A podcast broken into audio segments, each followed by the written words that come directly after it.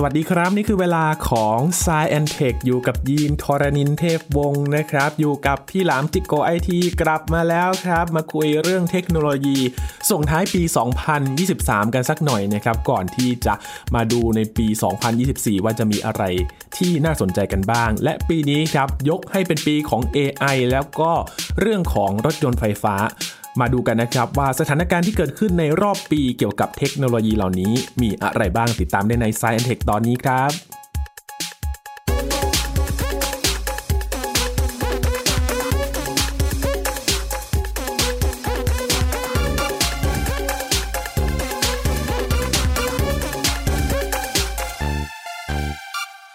วันนี้ต้องยกให้ 2 เรื่องนี้จริง ๆ ครับสำหรับปี 2023 ทั้ง AI รวมถึงเทคโนโลยีรถยนต์ไฟฟ้าที่เราได้เห็นรถยนต์ไฟฟ้าของจริงเนี่ยวิ่งตามท้องถนนในประเทศไทยกันมากขึ้นแล้วนะครับ มีหลายเจ้าหลายยี่ห้อ ก็มาลงมาตีตลาดนะครับ ดูจากยอดจองในมอเตอร์โชว์เองก็มีตัวเลขที่น่าสนใจเลยทีเดียวสำหรับรถยนต์ไฟฟ้าของค่ายต่างๆ และเรื่องของ AI ก็ถูก พูดถึงกันมาทั้งปีเลยนะครับตั้งตั้งแต่ ChatGPT เข้ามาได้เห็นเป็นเครื่องมือในการทำงาน เอาไว้ใช้ในงานต่างๆ มากขึ้น แล้วก็มีประเด็นที่น่าสนใจถึงความกังวลการใช้ด้วยนะครับ วันนี้มาประเมินกันครับ ในรอบปีที่ผ่านมาเกิดอะไรขึ้นบ้างอยู่กับพี่หลามที่รักบุญปรีชา หรือว่าพี่หลามจิกโกไอทีนะครับ สวัสดีครับพี่หลามครับสวัสดีครับคุณยินสวัสดีครับคุณผู้ฟังครับ ช่วงปีใหม่พี่หลามไปไหนบ้างครับ ปีใหม่ปีนี้ว่าจะอยู่เข้ากรุงเทพครับ อืม เราก็จะได้เห็นถนนโล่ง ขับรถอย่างคล่องตัวใช่ใช่ใช่ใช่ครับ เราจะฉวยโอกาสตอนที่ทุกคนวิ่งหนีออกจากเราไปส่วนทางกันกรุงเทพแทนพวกเขาใช่ครับ เราจะมาพูดถึงเทคโนโลยีในรอบปีนะครับ ขออนุญาตเรื่องนี้เรื่องแรกเลยครับพี่หลามในๆก็พูดถึงการเดินทางในกรุงเทพนะครับ ในช่วงปีที่ผ่านมาเนี่ยยินจะเห็นรถยนต์ไฟฟ้าวิ่งตามท้องถนนกันมากขึ้นนะครับ จะเห็นได้ว่ารถยนต์ไฟฟ้าเนี่ยกำลังเป็นขาขึ้นเลยหรือเปล่าครับพี่หลาม โอ้โหเขาขึ้นมาสักพักหนึ่งแล้วนะ แต่ว่าเรียกว่าเป็นเป็นปีที่สุดงอมของรถไฟฟ้าครับน่าจะได้นะครับก็คือเขาเริ่มกันตั้งแต่เมื่อปีที่แล้วเนาะเราก็เริ่มมีรถไฟฟ้าบุกเข้ามาในงานมอเตอร์โชว์บ้านเรา ก็สร้างยอดจองสร้างความสนใจกับผู้คน แล้วต้นปี 2023 ที่ผ่านมาเนี่ย ก็มีรถไฟฟ้ายี่ห้อใหม่ๆ แบรนด์ใหม่ ๆ จากประเทศจีนนะครับ บุกตลาดเข้ามาในประเทศไทยเยอะมาก ครับ มันก็ถือว่าเป็นปีแห่งความรุ่งเรืองของรถไฟฟ้า EV อย่างอย่างเต็มที่เลย แล้วก็ความรุ่งเรืองนี้ยังไม่จบแค่นี้นะครับ ยังต้องรุ่งเรืองและสุขสว่างต่อไปได้อีกในปีข้างหน้า ครับปีนี้ถือว่าเป็นปีที่เริ่มต้นที่แบบเพื่อฟูจริง ๆ ของเขานะครับครับยอดจองจากมอเตอร์เอ็กซ์โปที่ผ่านมารถทั้งหมดเนี่ย รวมทั้งสันดาปและไฟฟ้านะครับห้าหมื่นสามพันคันแบ่งเป็นรถไฟฟ้าครึ่งหนึ่งเลยครับโอ้ครึ่งหนึ่งเลยนะฮะครึ่งหนึ่งพอดีเลย คือประมาณสองหมื่นแปดพันคันครับเราก็มีรถไฟฟ้าเยอะขึ้น อย่างงาน Motor Expo ที่ผ่านมาเนาะครับ เราก็ได้ยอดจองรถทั้งสันดาปและน้ำมันและ EV รวมกันเนี่ยห้าหมื่นสามพันคันแบ่งออกเป็นรถไฟฟ้า EV ถึงครึ่งหนึ่งเลยนะคุณยิงโอ้ประมาณสองหมื่นแปดพันคัน ครับ ซึ่งถือว่าเยอะมากครับ ตอนนี้ก็คือถ้าเทียบว่ารถไฟฟ้าอีวีเนี่ย ได้ขึ้นมาไล่เท่ากับรถสันดาปน้ำมันแล้ว ในบรรดารถใหม่ทั้งหมด เสร็จแล้ว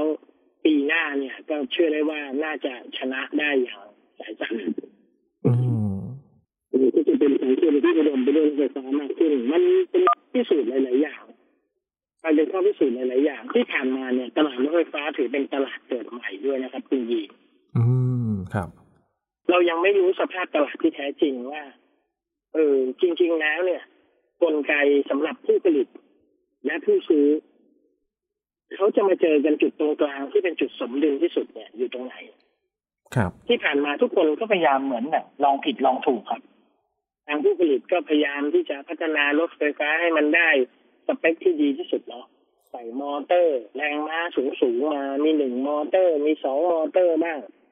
ใส่แรงม้าลงมาสองร้อยสามร้อยแรงม้าห้าร้อยแรงม้าก็มีความเร็วศูนย์ถึงร้อยก็โอ้โห ลดระดับราคาหนึ่งล้านห้าแสนบาทสามารถทำได้ในศูนย์ถึงร้อยภายในเวลาสามจุดแปดวินาที ประสิทธิภาพเนี่ยก็ไปไกลมากๆแล้วแบตเตอรี่ก็พยายามใส่กันมาอย่างเต็มที่ แต่ว่าในขณะที่แบตเตอรี่เนี่ย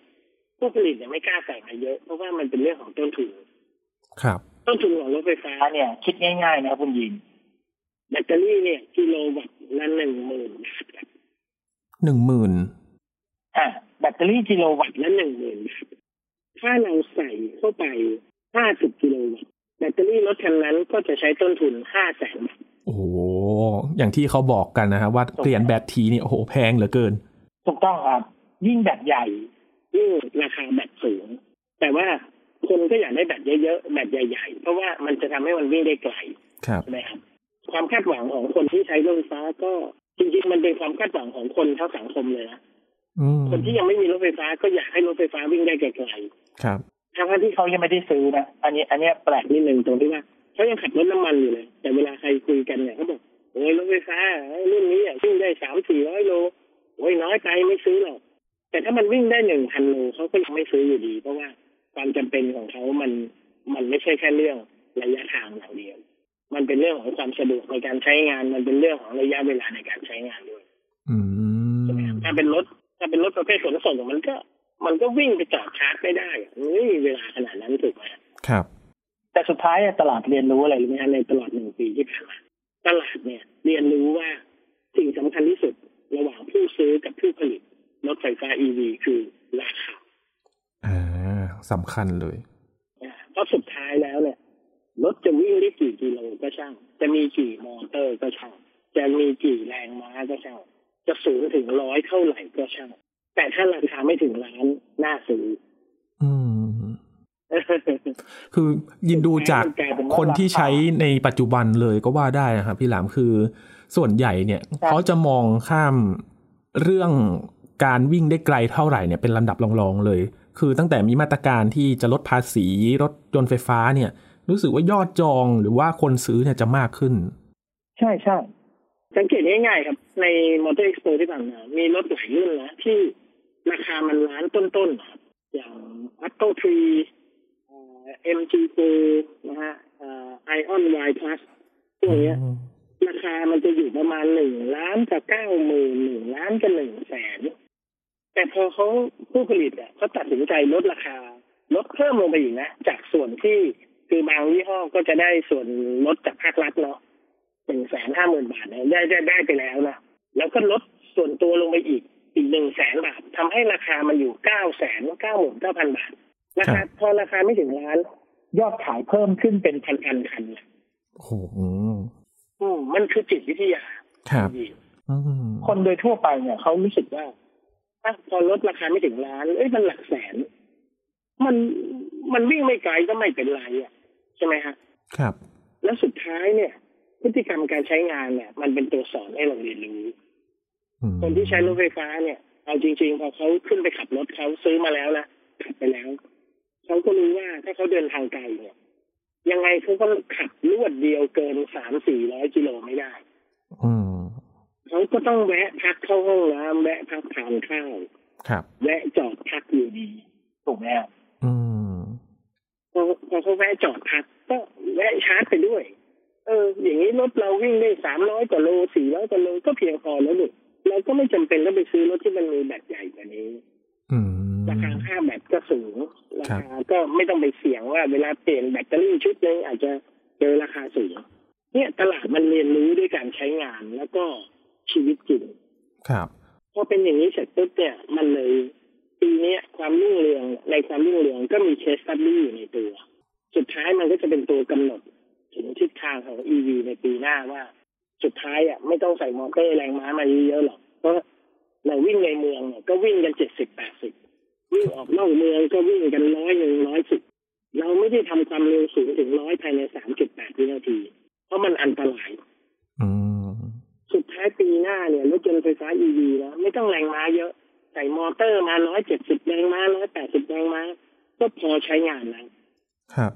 ทำราคาให้ถูกลงใส่แบตเตอรี่มาไม่ต้องเยอะ แล้วก็ทำให้ราคาขายมันไม่แพงมากทำให้คนซื้อง่ายขึ้นกับการประหยัดน้ำมันที่เขาไม่ต้องเติม กับการที่ไม่ต้องบำรุงรักษา เข้าศูนย์ไม่เสียเงินสักบาทสิ่งเหล่านี้ต่างหากที่คนต้องการมันก็จะสะท้อนไปหาผู้ผลิตปีหน้าว่า เขาก็จะไม่พัฒนารถไฟฟ้าให้มันมีสมรรถนะสูงกว่านี้เราไปเน้นมาตัวถังใหญ่ๆดีกว่านะอ่าเนี่ยมันมี case study แล้วว่าอย่างบางยี่ห้อเนี่ยอย่างฉางอันเนี่ยเพิ่งเข้ามาฉางอัน Deepal Deepal S ศูนย์เจ็ดกับ Deepal L ศูนย์เจ็ดอะไรเงี้ยสองตัวเนี้ย ตัว body ใหญ่มากภายในกว้างมากพอภายในกว้างมากเนี่ย คนชอบยอดขายดีผู้ผลิตก็เลยรู้แล้วว่าเดี๋ยวเราทำรถคันใหญ่ๆข้างในกว้าง มอเตอร์เล็กๆ ไม่ต้องเยอะๆแบตเตอรี่ไม่ต้องมากวิ่งได้สั้นๆ ก็ไม่เป็นไร แต่ราคาขายถูกๆปีหน้ารถไฟฟ้าจะเป็นแบบนี้หมดเลยโอ้คือเหมือนเป็นการรีวิวตลาดเลยนะครับพี่หลามว่าคนต้องการอะไรกันแน่ใช่มันมันเรียนรู้ด้วยตัวมันเองอืมครับ แล้วอันนี้ผมว่าพอถึงเวลาจริง ๆ เนี่ยไอสิ่งที่เราเคยบ่นๆกันเมื่อก่อนเราบ่นว่าอุ้ยรถไฟฟ้าเนี่ย กำลังเครื่องไม่ดีอะไรเงี้ยอัตราเร่งไม่ดี หรือว่า เอ้ยวิ่งได้ระยะทางไม่ไกลสุดท้ายมันไม่จำเป็นเลยรถคันเล็กๆอย่างยูหรือแอร์อีวีอย่างเงี้ยแบตเตอรี่มีอยู่แค่ยี่สิบหกกิโลวัตต์แรงม้ามีอยู่แค่สี่สิบเอ็ดแรงม้ามอเตอร์เล็กมากแต่รถมันใหญ่พอที่จะนั่งได้สี่คนสบายๆในราคาสี่แสนกว่าบาทครับ คนเขาก็ซื้อไปให้ผู้ใหญ่ครับ ซื้อให้คุณตาคุณยายขับไปรับหลานที่โรงเรียนใช่ไหมครับครับเนี่ยมันเป็นของที่มันกลายเป็นว่าเออเนี่ย นี่คือความคุ้มค่าของมันนี่คือประโยชน์ใช้สอยของมันอืมแล้วเรื่องที่ชาร์จล่ะครับพี่หลามเรื่องที่แปดอะไรนะครับ เรื่องที่ชาร์จที่มันเพียงพอแล้วหรือยังที่ชาร์จไม่มีวันเพียงตอนนี้ที่ชาร์จเนี่ย ประเทศไทยก็มีเยอะนะครับ ครับ แต่มีปัญหาว่าจำนวนที่เยอะเนี่ย ที่ชาร์จที่มันแอคทีฟแล้วใช้ได้ หรือว่ามีประสิทธิภาพดีพอ มันยังไม่สมบูรณ์ร้อยเปอร์เซ็นซึ่งมันสมบูรณ์ไม่ได้หรอกร้อยเปอร์เซ็นผม อันนี้ผมเข้าใจธรรมชาติของมันดีแต่บางคนก็อาจจะคาดหวังว่า เอ๊ะเดี๋ยวที่ชาร์จจะมีจำนวนเยอะกว่านี้ มันเป็นเรื่องที่สวนทางกับความเป็นจริงการลงทุนที่ชาร์จเนี่ยลงทุนสูงมากนะครับ ครับยิ่งถ้าคุณยิงจะลงทุนที่ชาร์จที่เป็นกระแสตรงอย่าง AC ไอ DC แล้วให้มีกำลังไฟสูงสูงสักร้อยห้าสิบกิโลวัตต์คุณยินรู้ไหมว่าแท่นชาร์จ DC ร้อยห้าสิบกิโลวัตต์หนึ่งแท่นราคาเท่าไหร่โหต้องเป็นแสนแน่เลยครับพี่ลามสามล้านบาทโหมันซื้อรถได้อีกคันเลยนะถูกครับมันทำให้การลงทุนเรื่องที่ชาร์จเนี่ย มันทำได้ยากครับมันทำได้ยาก เราอยากให้ที่ชาร์จมีเยอะกว่านี้ แต่มันการลงทุนมันทำได้ยาก ครับปีนี้ปีหน้ามันก็จะต้องเป็นปีที่เรียนรู้กันต่อไปอีกว่าเออ ถ้าที่ชาร์จมันลงทุนยาก วิธีการเลือกที่จะวางที่ชาร์จลงไปตรงนั้น มันต้องมีจุดคุ้มค่า มันต้องมีปริมาณการใช้งานเยอะพอสมควรลองนิทานดูถ้าเราไปวางไว้ตรงตามเส้นทางระหว่างจังหวัดนะครับ สมมุติว่าเทศกาลบรรหยุดคนอาจจะใช้เยอะ แต่พอมันไม่ใช่เทศกาลวันหยุดไม่ใช่ปีใหม่ ไม่ใช่สงการไอ้ที่ชาร์จเหล่านั้นที่อยู่ตามระหว่างเมือง มันจะมีคนใช้มากน้อยแค่ไหน เงินสามล้านที่เขาลงทุนไปกับค่าดูแลรักษามันเนี่ย มันจะคุ้มค่ากับรายได้ที่สร้างกับมาใช่ไหมฮะเหมือนกับที่สหรัฐอเมริกาตอนนี้เจอปัญหาว่าประเทศเขากว้างใหญ่ไพศาลมากเขาไม่สามารถติดตั้งที่ชาร์จได้ทุกที่ ครับ เพราะว่ามันต้นทุนสูงเขาก็เลยเปลี่ยนวิธีครับเขาเปลี่ยนวิธีคือแทนที่จะทำเป็นรถชาร์จอ่าแทนที่จะทำเป็นตู้ชาร์จอยู่กับที่เขาทำเป็นรถที่สามารถชาร์จได้เป็นรถบรรทุกแบตเตอรี่ใหญ่ๆก้อนใหญ่ๆแล้ววิ่งไปให้บริการได้ทีนี้มันจะดีกว่าเราไปปักที่ชาร์จไปที่เดียว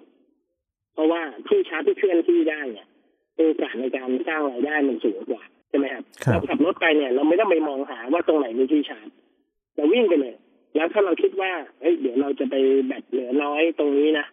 เราจองรถชาร์จเนี่ยให้มันวิ่งไปรอเราตรงนั้นโอ้อ่แล้วเราก็ขับไปจอดหน้าร้านอาหารนั้น แล้วเราก็ลงไปกินอาหารแล้วก็รถชาร์จมาจอดชาร์จรถเราครึ่งชั่วโมง แล้วเราก็เดินทางได้ต่อ มันต้องเป็นอย่างนั้นครับซึ่งเมืองไทยอาจจะเหมาะสมกับแบบนั้นก็ได้ เพราะว่าการลงทุนหัวชาร์จมันแพง ตัวนี้สามารถวิ่งให้บริการผู้คนได้ และมีปริมาณการใช้งานมากพอมันก็ถึงจุดคุ้มทุนได้ง่ายขึ้น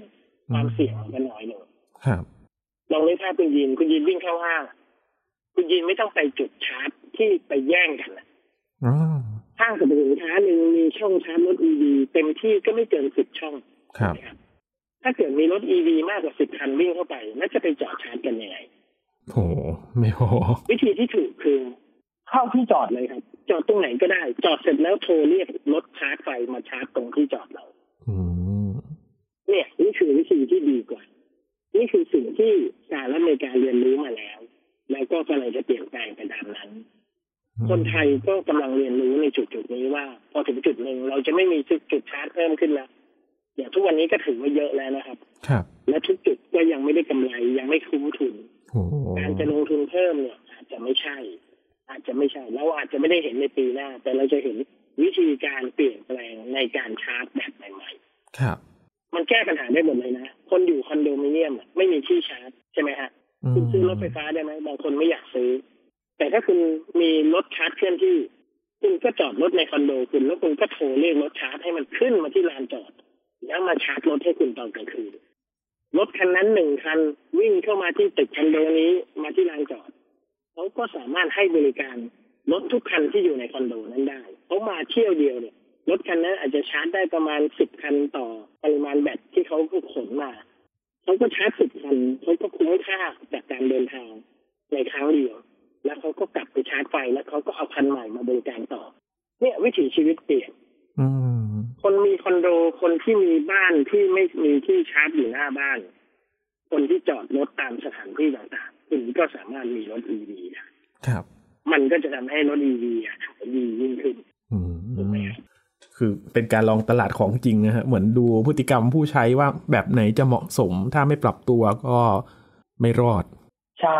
อืมมันจะผิดจากที่เราคิดกันไว้เนาะในสมัยก่อนเราก็จะบอกว่าโอ้ยอีกหน่อยไปตรงไหนก็มีแท่นชาร์จเออไม่จริงอะอืมแต่อีกหน่อยเราไปตรงไหนเราก็เรียกรถชาร์จไฟมาชาร์จที่รถเราได้ โอ้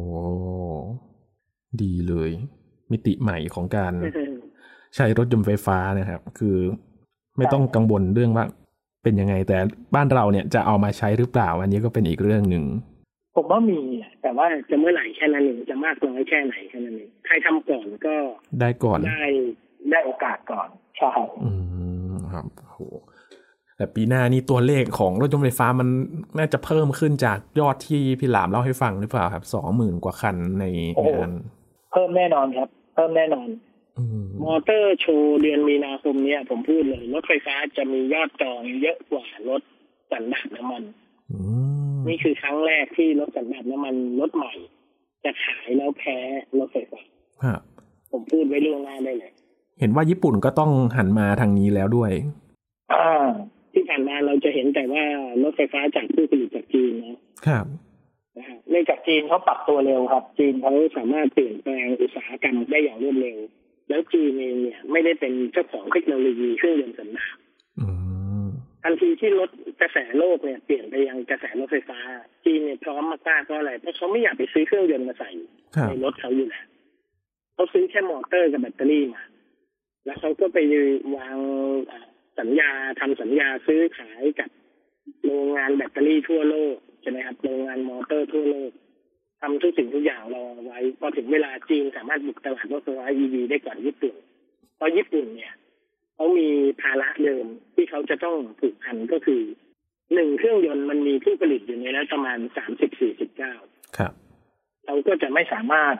ทำยกเลิกการผลิตได้ทันที มันเป็นข้อกำหนดที่ผูกพันกันอืม เพราะฉะนั้นญี่ปุ่นจึงเริ่มเข้าสู่วงการ EV ได้ช้าแต่ปีหน้านี้จะมาแล้ว เพราะว่าอย่างในประเทศไทยเนี่ย ล่าสุดนะโรงงานในประเทศไทยก็สามารถผลิตรถยนต์ไฟฟ้าของ Honda เนาะตัว EN1 เนาะครับ ENE1 เอ่อ ENE ตัวนี้ก็สามารถผลิตได้แล้ว แล้วเดี๋ยวรอดูหลังปีใหม่ว่าเปิดราคามาเท่าไหร่ ถ้าราคาแต่แต่ผมก็แอบคิดนิดๆนะว่าราคาน่าจะสู้รถจีนไม่ได้ เพราะว่า วัสดุและขั้นตอนการผลิตมันแตกต่างกันอืมคือเราต้องยอมรับนะว่าผู้ผลิตค่ายรถยนต์จากญี่ปุ่นเนี่ยเขามีพิถีพิถันในการในการผลิตรถยนต์มากกว่าสรุปเขาก็ดีกว่า การใช้งานก็ทนทานกว่านี้มันเป็นเรื่องที่เราต้องยอมรับแต่มันก็จะมาในราคาที่สูงกว่าด้วยก็ต้องรอให้ตลาดปรับตัวว่าพอคนใช้รถไฟฟ้าจนชินแล้ว คุณก็อาจจะต้องเลือกว่าเอ๊รถคันต่อไป คุณจะซื้อรถจีนหรือจะซื้อรถญี่ปุ่นถ้าคุณอยากใช้ยาวๆเซอร์วิสดีๆของดีมีคุณภาพวัสดุดีๆคุณก็อาจจะต้องซื้อจากญี่ปุ่น ซึ่งยอมจ่ายแพงกว่าครับประมาณนี้เรื่องไฟฟ้า เรื่องรถยนต์ไฟฟ้านะครับ เป็นสิ่งที่จะเห็นเป็นเรื่องปกติกันแล้วในนับจากนี้เลย เริ่มที่จะมายึดครองพื้นที่ถนนด้วยครับ อีกเรื่องหนึ่งครับพี่หลามเรื่องใหญ่มากๆเลย เพราะว่าปีนี้เหมือนจะเป็นพื้นที่ของเขาจริง ๆ ครับ AI คือต้นปีเราก็เคยคุยเรื่องของ Chat GPT ว่า โอ้โห เริ่มมาแรงละ และหลังจากนั้นเนี่ยก็เห็นการใช้งาน Microsoft เข้าไปลงทุนกับ OpenAI มากขึ้น Google Bard เปิดตัวมา แล้วก็มีการอัปเดต Chat GPT เวอร์ชันใหม่ ๆ ถึงขั้นต้อง ให้มีเวอร์ชันแบบจ่ายเงินก็จะได้แบบที่ดีกว่านะครับพี่หลาม เป็นพื้นที่ของเขาจริง ๆ แล้วกำลังกระทบกับเรามากๆเลยนะครับ AI เนี่ย ผมว่าปีนี้เป็นปีที่ดีของ AI แต่คำว่ารุ่งเรืองสุดๆของ AI ยังไม่ถึงปีหน้าก็ยังไม่ใช่นะ2024ยังไม่ใช่ ก็น่าจะเป็นปีที่รุ่งเรืองขึ้นไปอีกนิดนึงแต่ว่าต้องดูทิศทางว่ามันจะไปทางไหนตอนนี้ ที่ผ่านมาเรามีตัวโดดเด่นอยู่แค่ไม่กี่ตัวนะเรามีมิดเจอร์นี่เรามี Chat GPT เรามีดออีเรามีหลาย ๆ ยี่ห้อที่ที่เพิ่งมีตอนนี้อย่างที่อย่าง Google ก็เพิ่งเปิดตัวใหม่ล่าสุดนะครับ อันนี้มาสู้ GPT โดยเฉพาะเลยก็คือ Google Gemini ครับ Google Gemini เนี่ยเป็นตัวบ่งบอกเลยว่า Google เนี่ย เป็นเจ้าแห่ง AI ที่แท้จริงนะ เพราะว่าถ้าถามว่าบริษัทไหนมี Data เยอะที่สุดในโลกเนี่ยผมว่า Google เยอะที่สุดแล้วถ้า Google เอา Data ที่มีเยอะที่สุดในโลกมาลงให้กับ AI เพื่อเรียนรู้เนี่ย ผมว่า AI ของ Google น่าจะเป็น AI ที่ฉลาดที่สุด ครับ ก็เป็นปีแห่งการแข่งขัน ถ้ามองปี 2023 ที่ผ่านมา จะเป็นปีแห่งการแข่งขัน AI ครับ ซึ่งมีการแข่งขันกันสูงมาก แล้วก็พัฒนาจนกระทั่ง AI เนี่ยมันรุ่งเรืองไปอืม คือเราได้เห็นอีกเรื่องหนึ่งก็คือว่าหลาย ๆ คนกังวลครับเรื่องของจริยธรรมในการใช้หรือว่าเอ้ยเอามาใช้ในถูกวิธีหรือเปล่า เพราะว่าต้นปีเหมือนกันครับพี่หลามมีการประท้วงที่ฮอลลีวูดคือเขาก็เรียกร้องเรื่องของการขึ้นค่าจ้าง แต่อีกหนึ่งเหตุผลก็คือ เขากังวลว่า AI กำลังจะมาแย่งงาน โดยเฉพาะงานเขียนบท หรือว่านักแสดงที่ สามารถเอาหน้าของเขาเนี่ยเอาไปใช้ซ้ำได้ ถ้าสมมติว่ามาถ่ายแค่คิวเดียว แล้วก็เอาหน้าของเขาเนี่ยไปขึ้นในหลาย ๆ รอบได้ ก็เลยกังวลกันครับ อย่างนักเขียนเองก็คิดว่าจะมี AI เนี่ยมาช่วยสร้างพล็อตให้แล้วเราก็จะตกงานกัน พี่หลามคิดว่าไงผมถามคุณยินกันดีกว่าผมถามคุณยินกันดีกว่าความเห็นนี้คุณยินมีความเห็นว่าไงคือจริง ๆ มันก็มีอย่างที่เขาบอกกันมานะครับ อย่างที่คนประท้วงว่า เอ๊ะมันจะมีมาช่วยงานในด้านนั้น แต่ยิงก็มองว่ามันก็ยังมีงานบางอย่างที่ต้องใช้ความคิดของมนุษย์ หรือว่าท่าทางของมนุษย์จริง ๆ อยู่ใช่นึกถึงสมัยก่อนนะตอนเราเป็นพัดลมครับ คนที่อยู่ในวังที่ทำหน้าที่แบบพัดวีโบกใบพัดที่สร้างความเย็นให้กับกระสุนมูลนายที่อยู่ในวังอะไรเงี้ยผมว่าคนสมัยนั้นเขาก็เรียกร้องหาจริยธรรมว่าเอ๊ะพัดลมนี้จะมาแย่งงานเขาหรือเปล่า อืมถูกไหมครับ แต่สุดท้ายเนี่ยแต่สุดท้ายเราก็อยู่กับเทคโนโลยีเราอยู่กับวิวัฒนาการได้มาจนถึงปัจจุบันใช่ไหมครับเรามีเครื่องซักผ้า เรามีเครื่องดูดฝุ่นเรามีหม้อหุงข้าว เรามีเตาอบเรามีเรามีเครื่องมือเยอะแยะมากมายที่จะสามารถทำให้คนทำงานได้ดีกว่าเดิมครับ มันเป็นช่วงเปลี่ยนผ่านนะครับ ผมไม่ได้มองเรื่องนี้เป็นปัญหาเลยนะว่า AI จะมาแย่งงานคนทำจริงๆมันถูกแล้ว มันควรจะแย่งงานคนทำเพื่อให้คนสบายยิ่งขึ้นและทุกคนควรจะไปทำหน้าที่ที่มันเป็นขั้นสูงกว่านั้นเพราะสิ่งเหล่านี้คือวิวัฒนาการถูกไหมครับ ครับลองนึกภาพดูถ้า AI มันมาแย่งเราทำเรื่องเล็กๆน้อยๆเราก็จะมีเวลามากพอ ที่จะสามารถทำอะไรที่มันซับซ้อนหรือที่มันเป็นขั้นกว่าขึ้นไปอีกสิ่งที่มนุษย์เคยทำได้ยาก มันก็จะกลายเป็นเรื่องง่าย เราเท่ากับเราเนี่ยมีขีดความสามารถเพิ่มขึ้นไปอีกครับจากเดิมเราเคยอยู่ในวนของการพัฒนาเทคโนโลยีเนี่ยว่าลูปของการพัฒนาเทคโนโลยีรอบหนึ่งเนี่ยเราเรานับกันสิบปี เมื่อสักประมาณยี่สิบปีที่แล้วเราบอกว่าสิบปีเทคโนโลยีมันจะเปลี่ยนโฉมหน้าทีนึง พอข้ามปีสองพันมา เราก็ค้นพบว่าเฮ้ยมันไม่ต้องรอถึงสิบปีนะห้าปีเราก็สามารถเปลี่ยนรอบของการพัฒนาได้รอบหนึ่งพอมาถึงปีสองพันยี่สามปีหน้าเนี่ย เราสองพันยี่สี่เราก็สามารถคุยกันได้ว่าเฮ้ยรอบของการพัฒนาของทุกสิ่งทุกอย่างมันจะห้าปีหรือสองปีได้นี่แหละคือวิวัฒนาการ ผมกลับมองว่าเราไม่ควรไปตกใจหรือกลัวหรือไป ห้ามมันไม่ให้มันพัฒนา เราควรจะปล่อยไปครับ แล้วเราต้องดูว่าเออคนที่มีผลกระทบต่อมันนะแน่นอนวิวัฒนาการเนี่ยพอมันเปลี่ยนแปลงมันมีผลกระทบต่อสิ่งใดสิ่งหนึ่งอยู่แล้วถึงเวลาสิ่งที่มีผลกระทบต้องปรับตัวครับปรับตัวก็เป็นวิวัฒนาการอย่างหนึ่งของมนุษย์ถูกไหมครับ สมัยก่อนเราอยู่ในป่า เราเป็นโฮโมเซเปียนเราอยู่ในป่า เราก็วิ่งหนีสิงโตครับ วิ่งหนีเสือวิ่งหนีสิงโตวิ่งหนีกระทิงวิ่งหนีนะแต่พอเราอยู่เป็นสังคมเมืองได้ทุกวันนี้เราเอาสิงโตมาขังไว้ในกรงแล้วเราก็เดินไปดูอืมกลับกันวิวัฒนาการนี่คือการปรับตัวถูกไหมครับครับอ่าคุณยินไม่ทราบออกถ้าคุณผู้ฟังไม่ทราบออกจะเข้าใจของสิ่งที่ผมพูดร้อยเปอร์เซ็นต์เลยว่าทุกอย่างมันคือการปรับตัว ครับที่ต่อให้เราตกใจแค่ไหนสุดท้ายมันก็ต้องปรับตัวอยู่ดี เพราะฉะนั้น ถ้าอยากกังวลใจกังวลไปเลยครับ ผมคนหนึ่งแหละที่ไม่กังวลใจเอไอจะมาแทนผมยังได้เลยนะ ดีก็อีกผมจะได้นอนอยู่บ้านบ้านที่หลานชิโกไอทีที่เป็นเอไอเนี่ยทำงานแทนผมอืผมก็มีเวลามาดูแลครอบครัวครับถูกไหมเราไม่เห็นต้องกลัวเลยแต่มันจะมีเรื่องที่เขาแข่งขันกันเยอะครับ ครับ แต่มันจะมีเรื่องที่เขา อยากจะให้ช่วยจัดการก็คือว่ามันแยกไม่ออกครับว่าอันไหนเนี่ย AI ทำอันไหนเนี่ยคนทำจริง ๆ อย่างเช่น มีการประกวดภาพถ่ายมาแล้วภาพนั้นก็ได้รับรางวัลชนะเลิศแต่ปรากฏว่าภาพนั้นเป็นภาพที่ AI สร้างมาครับพี่หลามทีนี้เราจะมีวิธีแก้หรือว่าทางออกยังไงกับเรื่องนี้สุดท้ายมันมันก็จะมีคนที่ไปพัฒนาว่า วิธีการตรวจสอบสิ่งที่ AI สร้างขึ้น สุดท้ายเราจะมีกฎกติการ่วมกันว่าเออเฮ้ย ถ้า AI ทำงานนี้ออกมา เพื่อให้มันเป็นลิขสิทธิ์หรือว่าเป็นมูลค่าในค่าแรงในสัดส่วนที่ถูกต้อง งานคนทำกับงาน AI ทำต้องราคาไม่เท่ากันถูกไหมครับถ้าเราสุดท้ายเราเราจะมีกติกา แต่วันนี้มันต้องมีการทำผิดก่อน มันถึงจะมีการออกกติกาตามหลังมาได้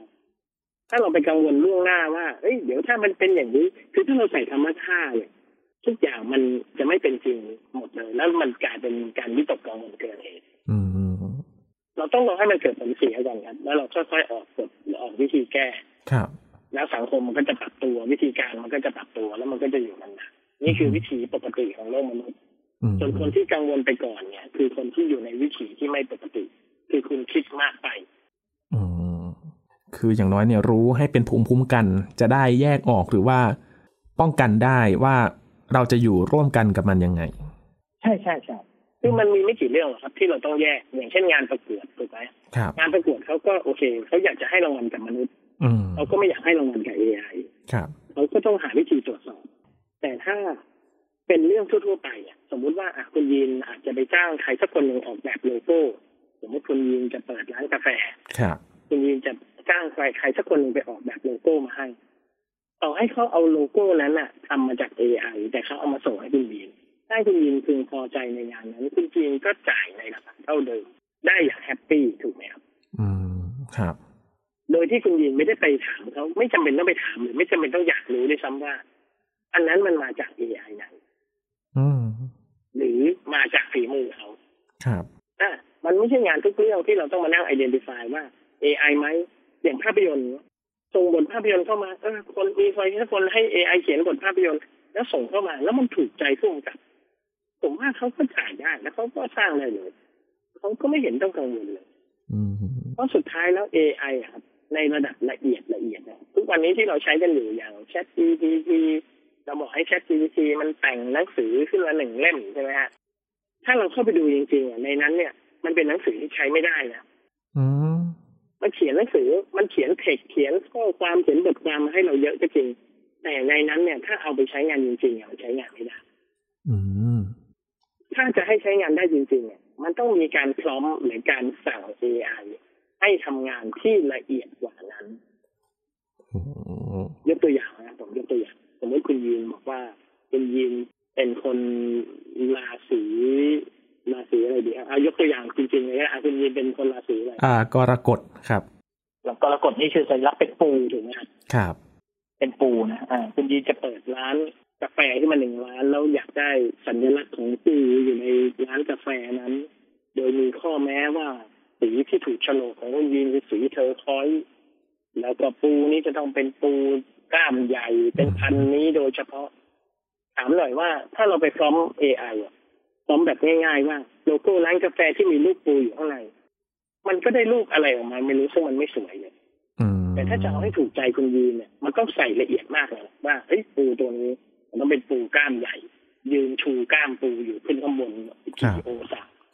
ปูเนี่ยต้องเป็นสี turquoise แล้วก็ยืนอยู่ท่ามกลางเปลือกหอยที่มีแสงออโรราสีทองเห็นไหมฮะ prompt ยาวไหมฮะ prompt ยาวไหม prompt ยาว AI งงแล้วต้องยาวคืออะไร เออ AI ไม่งง AI ไม่งง แต่มันต้องใช้ฝีมือในการ promptอืมนึกออกไหมฮะครับ ซึ่งพอออกมาเป็นโลโก้ที่คุณยินพึงพอใจ คุณยินก็ต้องจ่ายนะจ่ายค่าฝีมือในการพร้อมเนี่ยอืมเพราะต่อให้คุณยินถามก็ว่าคุณใช้อะไรทำเพราะผมใช้ดออีทำครับ คุณยินจะไปเปิดดออีแล้วทำโลโก้แบบเดียวกัน มันก็ไม่ได้อืมคนที่มีปัญหาเรื่องเนี้ยส่วนใหญ่ก็จะคิดว่าเฮ้ย ใช้ AI ทำไอ้อย่างนี้ฉันไม่จ้างแกก็ได้ ฉันไปทำเองก็ได้ คุณลองไปทำเองดู แล้วคุณจะรู้ว่าสิ่งที่คุณได้ มันไม่ใช่แบบที่เขาทำอืมเพราะถ้าคุณพร้อมด้วยภาษาละหยาบๆแค่สามสี่บรรทัดเนี่ยหรือเงื่อนไขแค่สามสี่เงื่อนไขเนี่ยสิ่งที่คุณได้มันไม่มีทางละเอียดครับ ครับไม่เหมือนกับงานวาดรูปอะต่อให้เราไม่ได้วาดเองนะเราให้ AI วาดแต่เราบอกดีเทลมันทุกจุดอะว่า สีแปลงเป็นแบบนี้ใช้บลักเบอร์นี้ไล่โทนแบบนี้แล้วผสมอะไรเข้าไป ตรงนี้ตวัดกี่องศานี้คือถ้าเราบอกมันละเอียดยิบแบบทุกอนูทุกตารางนิ้วอะภาพนั้นเนี่ยก็เป็นภาพที่ไม่มีใครทำได้อืมมีแต่คนคนนั้นแหละที่ทำได้ครับ มันก็เป็นงานของคนคนนั้นอยู่ดีถูกไหมครับ ครับ อืมอ่านี่ก่อนที่เราจะกังวลใจไปใด ๆ มากไปกว่านี้ ถ้าเรารู้แฟกต์รู้ข้อเท็จจริงของมันแล้วเนี่ยเราจะไม่กังวลใจใดๆเลย เราจะไม่คิดเล็กคิดน้อยด้วยว่าเอ้ยไม่ต้องไปจ้างเขาหรอกเดี๋ยวเราไปทำ AI เองก็ได้ คุณลองทำดูสิคุณทำไปสามอาทิตย์คุณยังไม่ได้เลยโลโก้ที่คุณต้องการอืมแต่พอคุณกลับมาหาคนนั้นอีกทีหนึ่งเออผมยอมจ่ายห้าพันบาทให้คุณเขียนพร้อมให้ผม แล้วเขาหายไปห้านาทีกลับมาได้เลยอะโหใช่ไหมครับมันคืองานฝีมืออันนี้อันนี้คือค่าฝีมืออย่างแท้จริงอืมใช่ไหมฮะครับ เอาง่ายๆมันเป็นคนละเกรดเลย AI ไปแบบนี้ไปเรื่อยครับๆเพื่อที่ว่าจะให้การเรียนรู้หรือการคือปี 2024เนี่ยก็จะเป็นปีที่ AI มันแยกย่อยออกเป็น service ต่างๆ มากยิ่งขึ้นครับมันจะเฉพาะเจาะจงมากยิ่งขึ้น ผมเชื่อได้ว่าปลายปลายปีเนี่ยมันจะมีการ มันจะมีพวกเซิร์ฟเวอร์ที่ให้เรา train AI ได้ด้วยตัวเองอืมที่สุดท้ายแล้วแต่ละคนเนี่ยอยากจะมี AI ของตัวเองอะครับให้มันรู้และเชี่ยวชาญในเรื่องที่เราต้องการ แล้วเราก็ใช้งานมันได้อย่างเต็มที่อืมปลายปีคุณยีนและคุณผู้ฟังจะได้ยินคำว่า personal AI personal AI ครับผมอืมคุณยีนอยากจะแบบว่าเฮ้ยผมต้องการ AI หนึ่งตัว ให้มันจดจำเสียงผมจากทุกคลิปที่ผมอัดรายการวิทยุมาเลย แล้วเดี๋ยวให้มันคิดท็อปิกให้ด้วย เสร็จแล้วเราก็ให้มันจัดรายการแทนเราด้วย แล้วคุณยีนก็นอนอยู่บ้านเลย อย่างก่อนเข้ารายการเนี่ย ผมผมไปดูงานของคนคนหนึ่งครับอยู่ใน YouTube นะฮะช่อง YouTube ชื่อ Anonymous อะไรสักอย่างหนึ่งเดี๋ยวผมเปิดให้ให้ดูนะอันนี้เป็นคลิปผมเองขอไปขอไป มันจะมีอยู่ช่องหนึ่งอะ คือเขาเทรน AI ให้จดจำเสียงที่เบิร์ดธงชัยแม่นตายโหแล้วเขาก็เอาเสียงพี่เบิร์ดธงชัยแมคอินไตย์เนี่ยไปร้องเพลงของศิลปินคนอื่นเนี่ยครับ ผมผมโพสต์ลงใน Facebook ผมว่าใครสนใจไปดูได้ ให้ร้องเพลงเราของ The Innocent AI ทำออกมาเป็นเสียงพี่เบิร์ดเลยนะ เสียงพี่เบิร์ดธงชัยร้องเพลงของเบิร์ดกับฮาร์ทร้องเพลงของหลาย ๆ คน ซึ่งอย่างเนี้ย อันเนี้ยคือวิทยาการเพคนที่ดูแล้วไม่เข้าใจก็ตกใจบอกโอ้อย่างนี้เบิร์ดธงชัยตกงานแน่นอนอืมไม่เกี่ยวนี่ใช่ไหมฮะครับเบิร์ดธงชัยไม่ตกงาน แต่เบิร์ดธงชัยอยู่สบายยิ่งขึ้นเพราะเบิร์ดธงชัยสามารถไป cover เพลงใครก็ได้ แล้วก็ออกมาเป็นผลงานแบบนี้ เสร็จแล้วถึงเวลาเนี่ย เพลงนั้นเพราะมากๆเนี่ยเบิร์ดธงชัยอาจจะจัดคอนเสิร์ตแล้วก็เล่นเพลงนั้นก็ได้ อืมโดยที่พี่เบิร์ดไม่ต้องไปซ้อมเองถูกไหมเหมือนรีวิวก่อนว่าถ้าพี่บอพี่เบิร์ดร้องเพลงเนี้ยจะโอเคไหมถูกครับใช่ไหมมันมันอยู่ที่มุมมองนะว่าเวลาเรามองสิ่งที่มันพัฒนาขึ้นมาวิวัฒนาการขึ้นมาใหม่ เราจะมองว่ามันคือปัญหาก็มองได้นะคือมองแบบโลกแง่ร้ายอะ แต่ถ้าเรามองแบบในแง่ดีเรามองในแง่การพัฒนา มันก็เป็นประโยชน์นะครับนี่คนส่วนใหญ่ชอบมองเรื่องในแง่ร้ายไปก่อน เพราะว่ามันดูฉลาดกว่ามั้งซึ่งผมไม่แน่ใจส่วนใหญ่ผมไม่ค่อยเป็นแบบนั้นคผมรับจะมองว่า เออ มันมีประโยชน์ต่อเรายังไงแล้วถ้ามันเกิดโทษอะ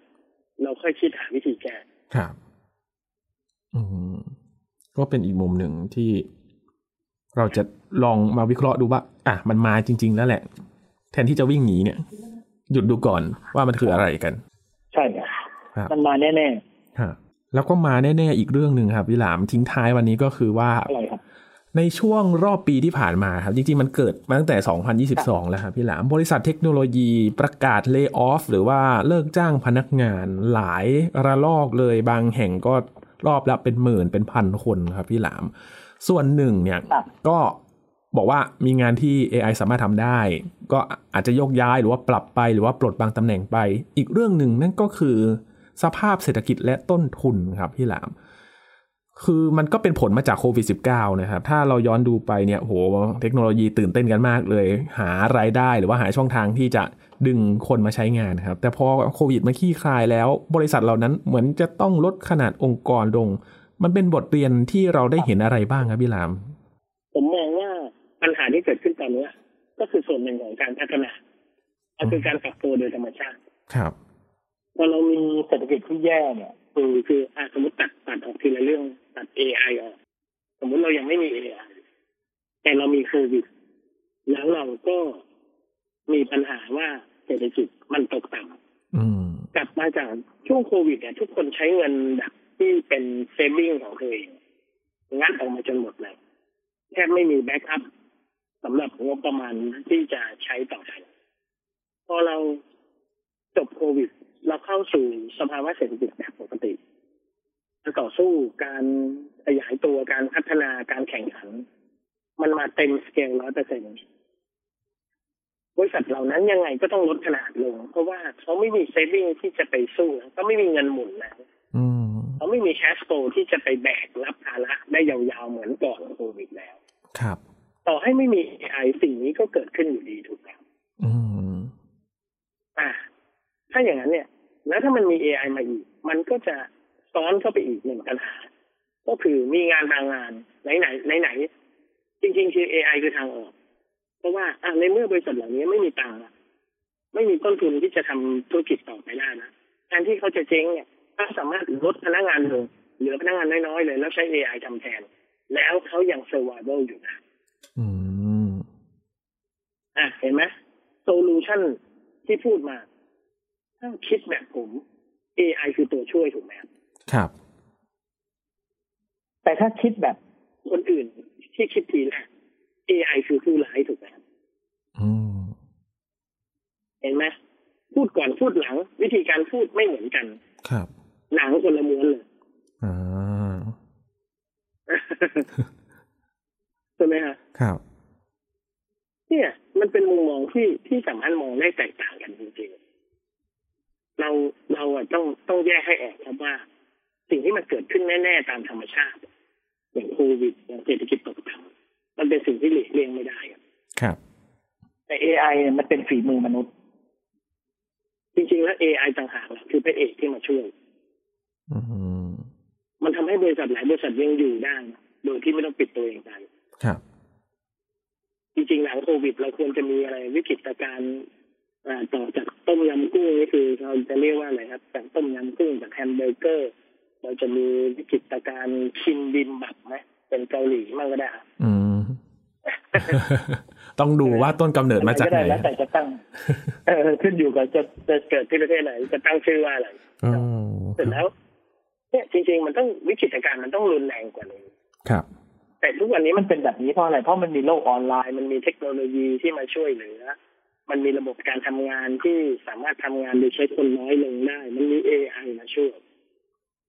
มันมีหลายสิ่งหลายอย่างมาช่วยซึ่งถือว่าเป็นเรื่องดีอะจริงๆเราต้องเจอวิกฤตการณ์หนักกว่านี้ แต่เราเจอเท่านี้นี่ถือว่าเป็นเรื่องดี คือมันก็เหมือนบททดสอบว่าใครปรับตัวได้ทันก็อยู่รอดนะฮะใช่สุดท้ายมันมา มันมาอยู่สองคำครับทุกเรื่องที่คุณยีนพูดกับผมมา ทั้ง EV ทั้ง AI ทั้งสภาพเศรษฐกิจเลย์ออฟตอนนี้ มันคือสองคำครับมันคือวิวัฒนาการกับการปรับตัวถ้าเรามีสองสิ่งนี้อยู่ในองค์กรเราอยู่ในความคิดเราอยู่ในธุรกิจเราเสมอ ไม่ว่าอะไรเกิดขึ้นบนโลกใบนี้เราก็อยู่รอดครับเป็นไงสรุปสวยนะฮะแลนดิ้งอย่างนิ่มแล้วไม่ล่ะนี่เป็นไงอย่างรอเลยเลยเห็นภาพรวมที่ชัดมาก ๆ เลยนะครับ แล้วก็จะเป็นก้าวที่จะผลักไปในปี 2024 ด้วยว่ามันจะไปทางไหนด้วยใช่ไหมครับใช่ครับเรามองมองโลกแบบเข้าใจโลก ครับ เราก็จะรู้เลยว่าเฮ้ยต่อไปมันจะเป็นยังไง แล้วเราก็จะพาตัวเอง เข้าไปอยู่ในกระแสของการพัฒนานั้นได้อย่างไร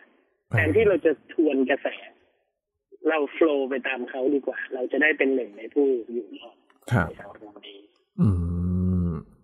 ก็เป็นสิ่งที่เราได้เห็นตลอดปีที่ผ่านมานะครับ เรื่องเทคโนโลยี 2023 เนี่ยมีอะไรเกิดขึ้นบ้างแล้วมันบ่งบอกถึงอะไร เราเองในฐานะผู้ใช้ถึงแม้ว่าจะไม่ใช่เป็นผู้ที่ขับเคลื่อนในบริษัท เราได้เห็นภาพเหล่านี้เนี่ย มันสามารถปรับตัวรับมือยังไง ในอนาคตแน่นอนก็คงได้ใช้รถไฟฟ้าแน่นอน หรือว่างานบางอย่างมี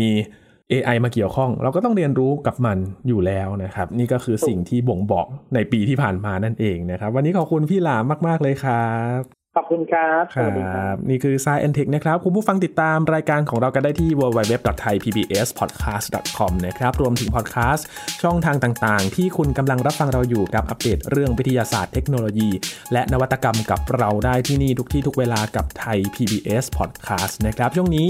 ยีนทรณินเทพวงศ์พร้อมกับพี่หลามจิโกไอทีลาไปก่อนครับ สวัสดีครับ